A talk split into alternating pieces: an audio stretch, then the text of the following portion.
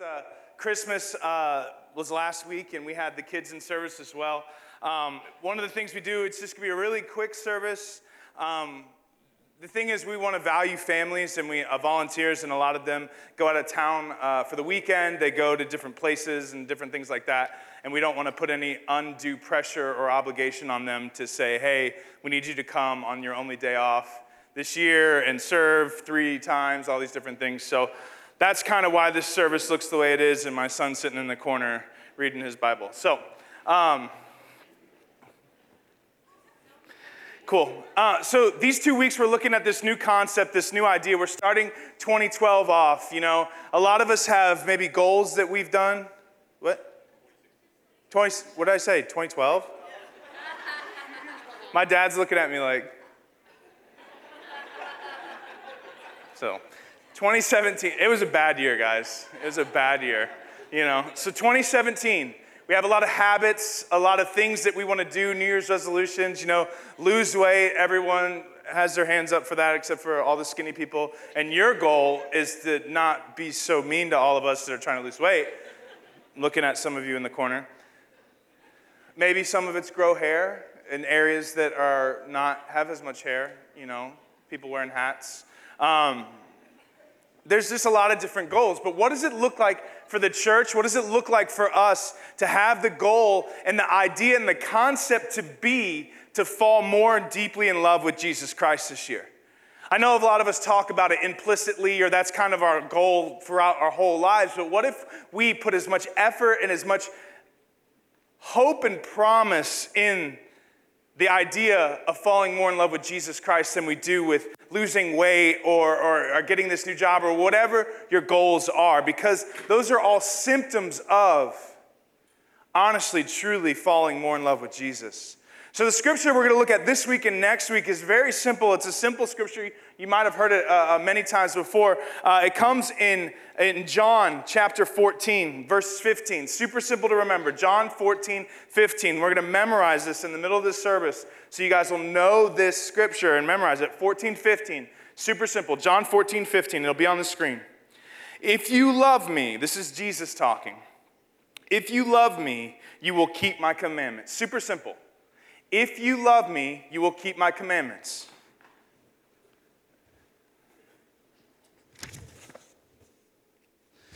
Say it together.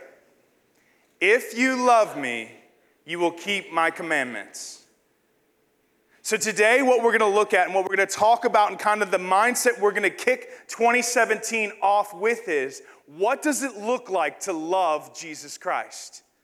Next week, we'll talk about more in depth of what does it really mean to follow the commandments. But today, what I want to talk about, what I want to process with us together, is this idea of what it means to fall in love with Jesus. So, I need some help. I need some help to, to figure this out. So, I'm going to pick a random person, and if you don't want to come up stage, just shake your head no, because I don't want to embarrass anyone. So, yes or no? You right here. Yeah? No? Okay. Everyone's shaking their head no. All right, you, come on. You got to come up. Everyone else shook their head no. And I don't want to embarrass anyone. All right, come sit, sit, sit, sit, sit.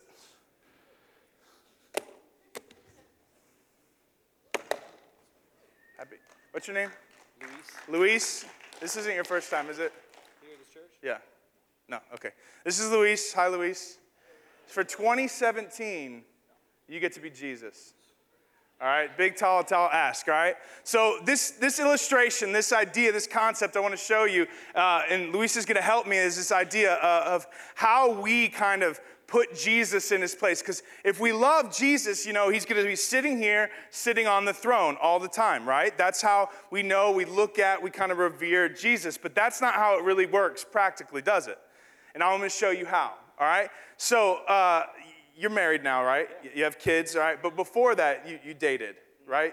You had a dating relationship. Um, we'll, we'll, use your wife as an example. What's your wife's name? Sarah. Sarah. All right. So when when you were before you started dating Sarah, Jesus was right here, right? And you were you were sitting here and you're like, Jesus, please help me find find this girl, find this date, Lord, I need help, all these things. And then you went on a date with Sarah, right? Just exactly like that. Then, then you're like, okay, Jesus. All right, Jesus, okay. All right, all right, Jesus here. All right, now I'm with Sarah. I love Sarah. Oh, Sarah. Oh, Sarah's crazy. Sarah, Sarah's weird. And so Jesus, get back up here. Get Sarah away. Sarah, stay away. Oh, Lord, I don't need to be with. Oh, wait, she's okay. Let's go. Come on. All right, okay, Sarah. All right, okay. Then you guys get married, and then everything's good, and then the mar- oh, your first kid, first kid's coming. Jesus, get back on the throne. Jesus, I need you on the throne, right? All right, and you're sitting there, and you're like, okay, Jesus, all right, help me with this kid. He's crying all night. All these things. Stop crying. He stop crying. All right, Jesus, you stop crying. All right, I got it under control. I got this new, uh, this new feeder plan. It's all good. He's not gonna cry. Oh, he's starting to cry again. Jesus, get back on the throne. and we treat and we continue to do Jesus like this. Now, for the people that are judging this illustration, you're more like this. All right, scoot over, Jesus. Share this together. All right, Jesus, I'm in charge. We're in charge together. All right. He, he has his kid on stage. He's doing horrible things. This is a terrible thing, but Jesus, we're going to do this together, all right? Let's do it together. Yeah. And we treat Jesus, and then sometimes we're like, oh, scoot over a little more, Jesus. All right, okay, you, you get, all right, Jesus. And we treat Jesus. All right, thanks. Happy New Year. Jesus done broke the clip. And we treat Jesus kind of like this, this, this doll or this plaything that when everything in our life is going well, Jesus is sitting on the throne. When everything else is, is falling down, when everything is going awry, we say, Hey, Jesus, get back on the throne. I need your help. I need your help. I need your help. Help me with this. Do this. This is when I pray. This is when I read my scripture. This is when, hey, this is when I'm going to fast. This is when I'm doing, when things aren't going well. But then, as things get better, as things start to happen, we start to sit on the throne and we look around at our kingdom and we start to see this concept, this idea that we are now God. And, and we talk about it, and you know? You say, well, that's not me. And for those of the people that say it's not me, you're the one that's sharing the seat with Jesus. You're the one that's saying, hey, scoot over a little bit we'll do this together. And the reality is, no, that's not how it works. If you love me, you will keep my commandments. What does it look like to practically love Jesus? And that's what we're going to talk about. Romans. Romans 10 9 says, If you confess with your mouth that Jesus Christ is Lord and believe in your heart that God raised him from the dead, you will be saved. And a lot of us use this and think about this and we say, this is what it means like to look and to love Jesus. That confession with our mouth is what it looks like to love Jesus. And a lot of times we sit and we say, hey, I'm gonna confess with my mouth. And if I tell people publicly and out loud that I love Jesus, that means that I love Jesus. But so many times internally, you see this struggle in your own life where you're kicking Jesus off the throne or, or Jesus isn't in technically his right place. And so we see, and we see these people, and we judge these people. All of us in our, every one of us, including me, can say, Oh, I know that exact same person. That person, you know, that comes and you say, Hey, oh, I believe in Jesus, but then you see no fruit in their life. Or maybe they betrayed you, or maybe something has happened and they've confessed with their mouth, but you're saying, Hey, they don't really get it. And we start to continue and we judge and we say we're not as bad or as worse off as those people. And we start to get in our mind that loving Jesus is simply about just, hey, being better than that person or being better than another person who confesses Christ. And we start to judge and we start to put place and put ourselves in a certain pecking order. And that loving Jesus is doing certain things. That if, hey, you know, if I go to church, if I tithe, if I take communion, if I, I bring my kids, if I do all these different things, then yeah, then that makes me love Jesus. And I love Jesus by the things that I do rather than basically who Jesus is. See, a lot of us are really good at confessing with our mouth, but not a lot of us are good about believing in our heart that Jesus Christ rose from the dead. So, what does it look like for 2017 for us to be a church, a congregation, a body of believers that doesn't just confess with their mouths? but actively pursuing that belief in our heart. And you know, for me, something that I pray and I try to pray daily and think about daily is that, Lord, I believe. Help me in my unbelief. You see, how do you know if you're a Christian? It's a simple question, but I want us to think about it. How do you know if you're a Christian? You don't have to respond. Whatever the answer is in your mind. Well, a lot of you would say, oh, if you confess with your mouth and believe in your heart that Jesus died from the dead, then, then you're a Christian, you're saved. Some of you might say, oh, well, if, you know, I was raised this way, my, my parents brought me up in the church, I've, I've always been a believer in Christ, I've always been a Christian. Some culturally, hey, you know, I was born in the South.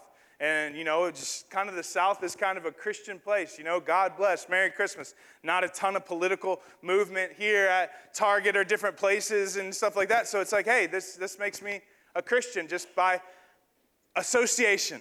Christian by association. So the answer is how do you know if you're a believer in Christ? How do you know if you're a Christian? And the simplest simplest way, and this is simple for adults, for kids, for everyone. You know how you know if you're a Christian? If you love Jesus. If you love Jesus.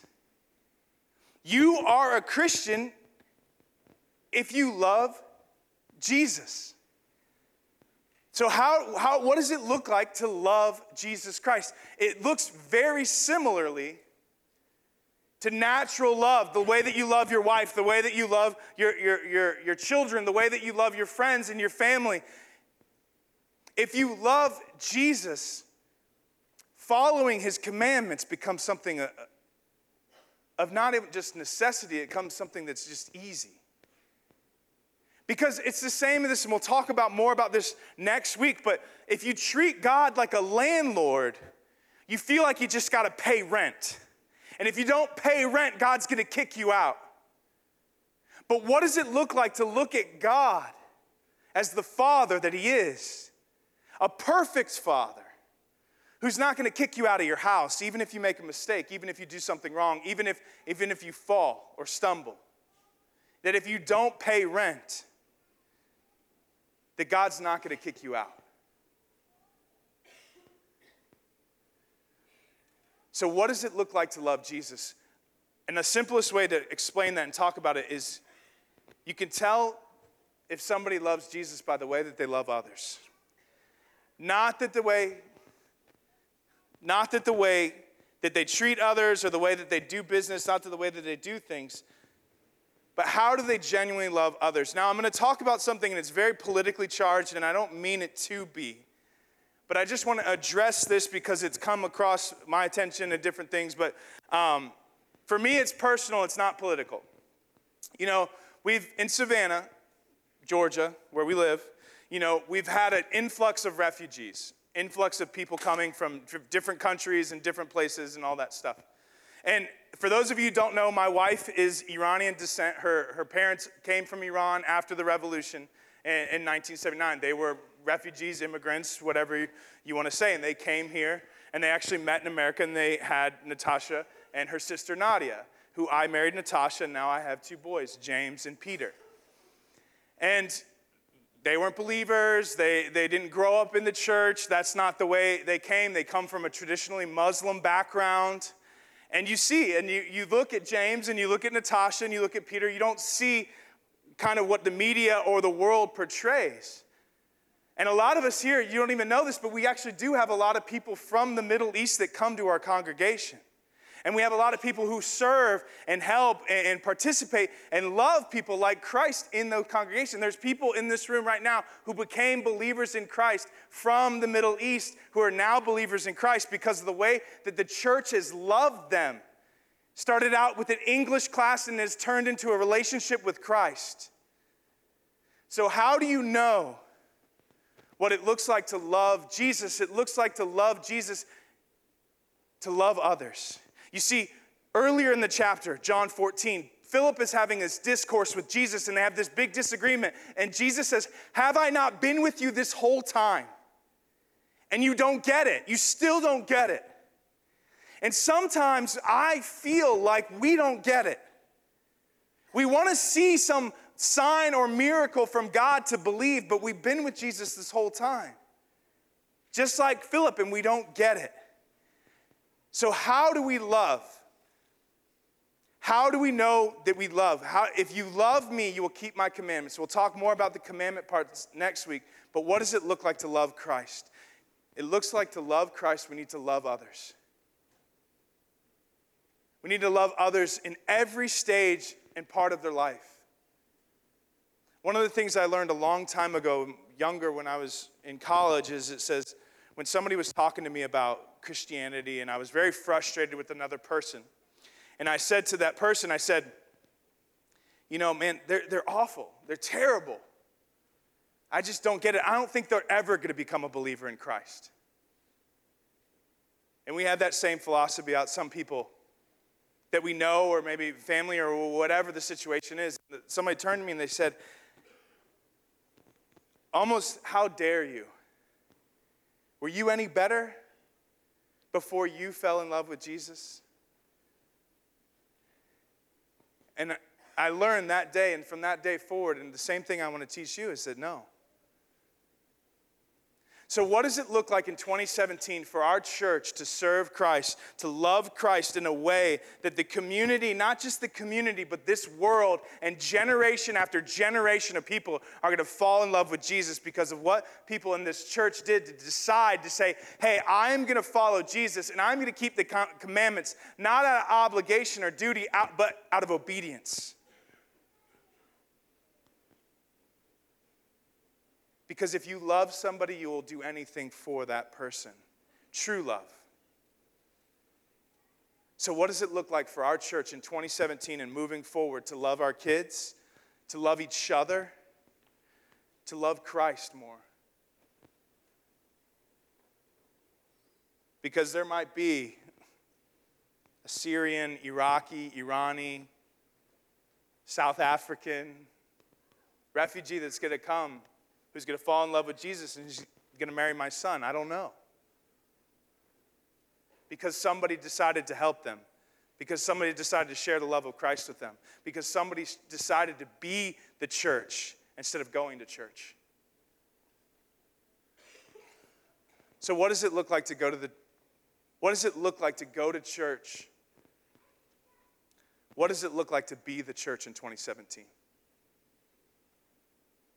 And I think the very first step in that is falling more and more in love with Jesus Christ. James, come on. Let's pray.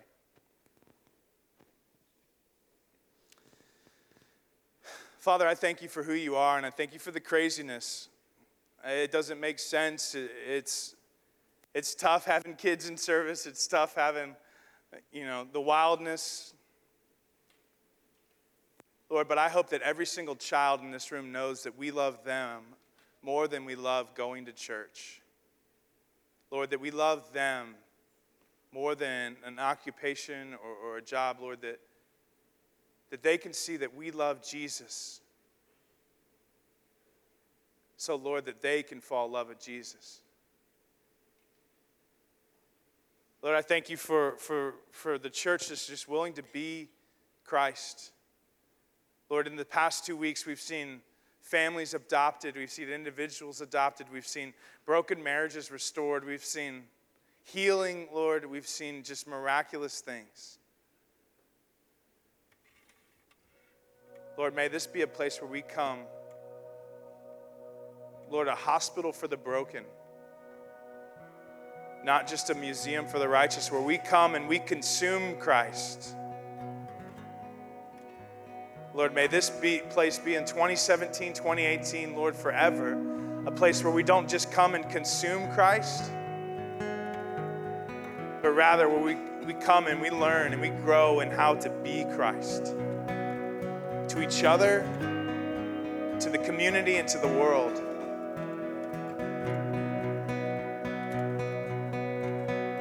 Lord, I just thank you for redeeming and restoring me. Lord, I pray that same thing for my sons. I pray that for all the, the children in this room, Lord. I pray that for everyone who doesn't know what it means to love Jesus. Pray all these things in Jesus' name. Amen.